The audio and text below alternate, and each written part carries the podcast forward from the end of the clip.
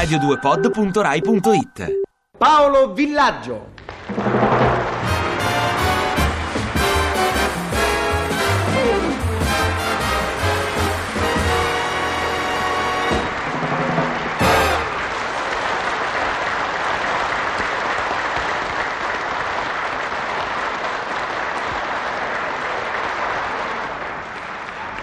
Basta, silenzio, grazie, grazie, grazie, grazie per questi applausi. Basta.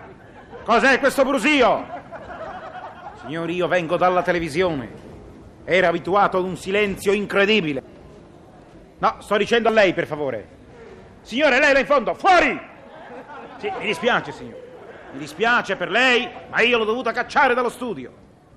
Eh, abbiate pazienza, io d'altronde l'avevo premesso. Io qui alla radio non ci volevo venire. Lo faccio purtroppo per bisogno, signori. Vedo comunque che, insomma, l'auditorio è gremito oggi, anzi gremito fino all'inverosimile. I lampadari sono pieni di ascoltatori che sono attaccati con le mani. Ecco, voi là in cima, per favore, non applaudite, mi raccomando, non fate questa sciocchezza, perché se applaudite voi, eh, cadendo potreste danneggiare i vostri colleghi che sono in ascolto qui da basso. Quindi, signori, basta!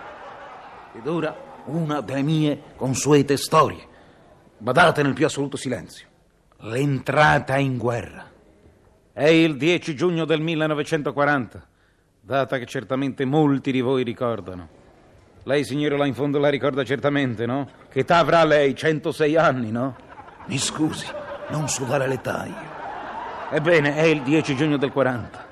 Lui alle 5 aveva parlato e aveva dichiarato guerra a tutti. E a mio avviso non aveva consultato il De Agostini. Bastava che aprisse alla pagina, a caso, eh, alla pagina Stati Uniti d'America, macchine prodotte in un anno, 100 milioni, uguale carri armati. Non aveva il De Agostini a casa. Mio padre è coinvolto in questa drammatica avventura. Aveva ricevuto, ricordo per tempo, la cartolina e si era recato in mattinata all'Unione Militare e si era attrezzato in codesto modo. Mio padre è un megalomane. Grandiosa sciabola da parata ricurva. Grandiosa sahariana nera fuori ordinanza. Grande fez con fiocco sopra gli occhi che lo condizionava molto nei movimenti, craniate pazzesche comunque. Stivale ferrato. Portava due paurosi stivali con sui tacchi una lunetta salvatacchi di ferro, ricordate?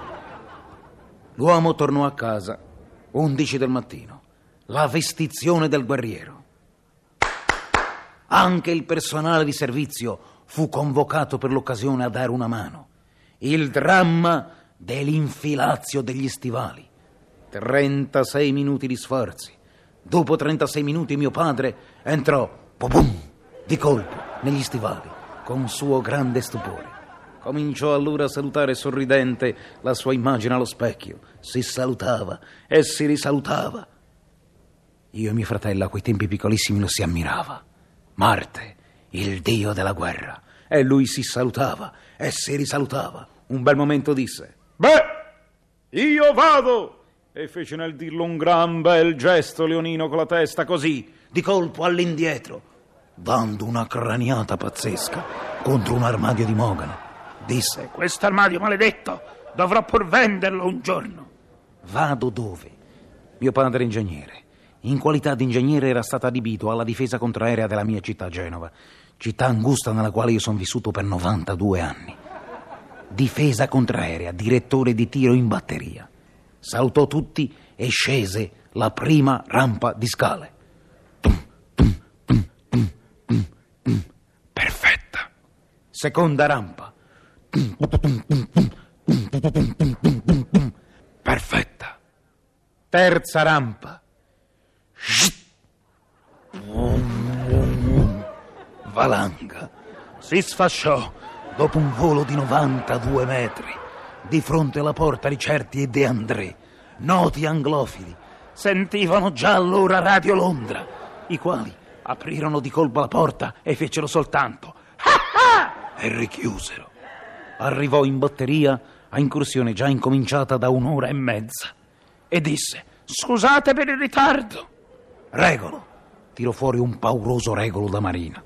Tutti ingegneri hanno un regolo. Conti. Un grado a destra, uno a sinistra, un quarto a un quarto. Fuoco! C'entrò in pieno la prefettura centrale. Senza fare danni, dice lui. Tornò, ricordo, a casa alle 11 di sera. Viso scuro, stivalato prudentemente.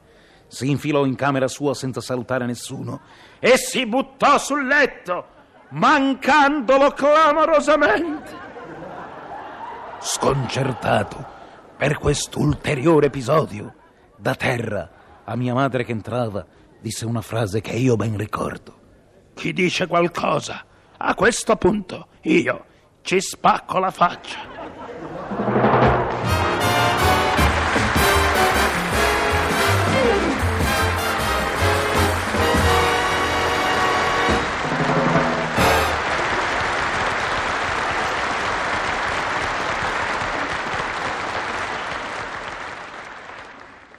Ti piace Radio 2? Seguici su Twitter e Facebook.